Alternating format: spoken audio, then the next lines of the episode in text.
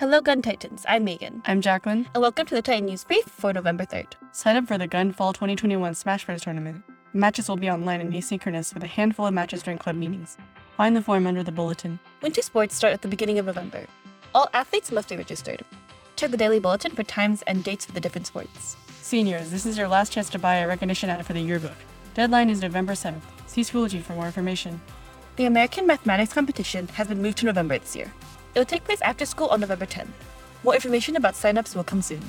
And that's all the news we have for today. Have a great week, Titans.